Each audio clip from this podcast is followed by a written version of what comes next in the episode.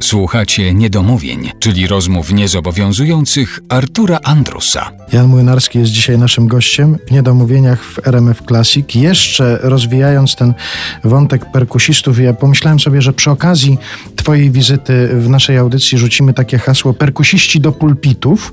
I chodzi mi o pulpity, Genialne hasło. o pulpity dyrygenckie, To jest genialne hasło. Chyba zrobię koszulki z takim hasłem, jeżeli pozwolisz. ale z przyjemnością. Chodzi po prostu o to, że perkusista nie czyta nut, bo mu się nie chce.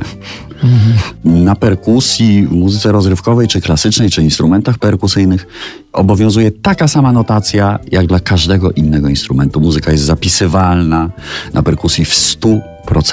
Inna sprawa, że po prostu dosyć łatwo kilka pierwszych kroków wykonać i można dołączyć do zespołu. I nie trzeba wiedzieć, czy ktoś gra C-dur, G-dur. Tylko można już w tym uczestniczyć. I Ale jak ba- się to wie, to nie przeszkadza, prawda? Nawet pomaga nawet. Powiedziałbym, że to nie przeszkadza, może pomóc, tak, tak. Więc mogę zachęcić tych, którzy na przykład nie chcą się uczyć czytać nut na perkusji, bo to jest niepotrzebne. Sam tak kiedyś uważałem, że można to spieniężyć później dosyć łatwo.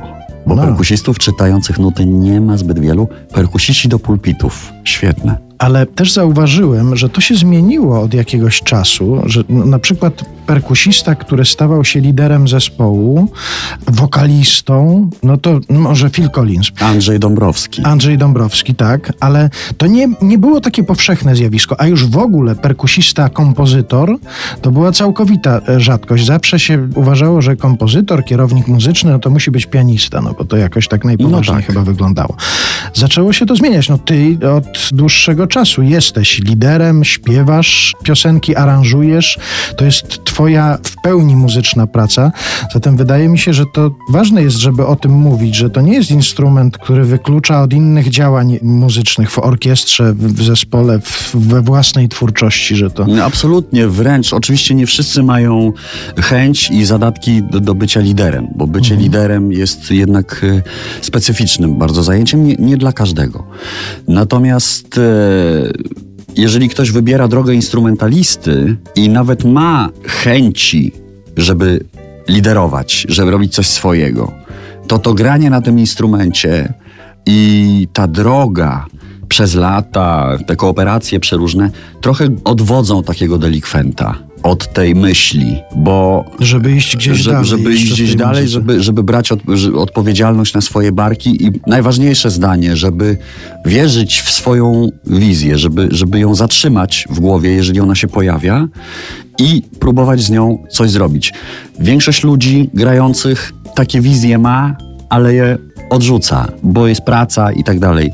A jeżeli chodzi o tradycję perkusistów, bandliderów, no myślę, że tutaj prędzej czy później zawsze zahaczam o ten temat. Myślę, że tutaj jednak y, tragiczna spuścizna II wojny światowej i PRL-u y, sprawiła, że ten wątek y, upadł. I perkusista w szczególności, a w ogóle muzyk rozry- rozrywkowy w PRL-u y, został sprowadzony do, do roli takiego kelnera, powiedzmy, który jest mało ważny.